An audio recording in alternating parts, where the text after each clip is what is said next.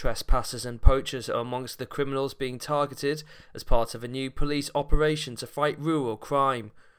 Operation Hawkeye sees forces from across the region sharing intelligence on those who commit rural crime, and now Durham Constabulary is using a type of legislation called Community Protection Warnings, or CPWs, and Community Protection Notices, or CPNs, to fight those who come to our force area.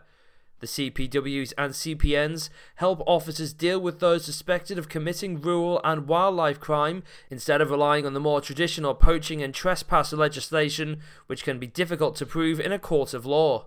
The move follows a joint survey with the National Farmers Union, in which rural residents said trespassing and poaching were one of the top five concerns, along with speeding, fly tipping, and machinery theft and organisers of Bishop Auckland Food Festival are counting down the days until visitors are welcome back to celebrate all things food.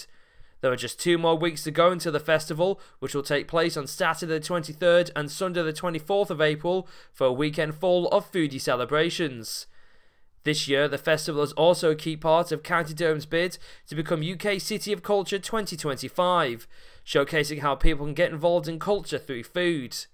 The weekend will see hundreds of traders set up shop across Bishop Auckland Town Centre, ready to share their goodies with visitors, from sensational street food and delicious desserts to artisan produce and locally brewed beverages. A fantastic lineup of celebrity chefs will also be taken to the stage at the festival's Cookery Theatre, where the likes of chef and TV presenter John Whaite and Great British Bake Off favourite Crystelle Pereira, plus many more guests, will be cooking up a storm of exciting dishes.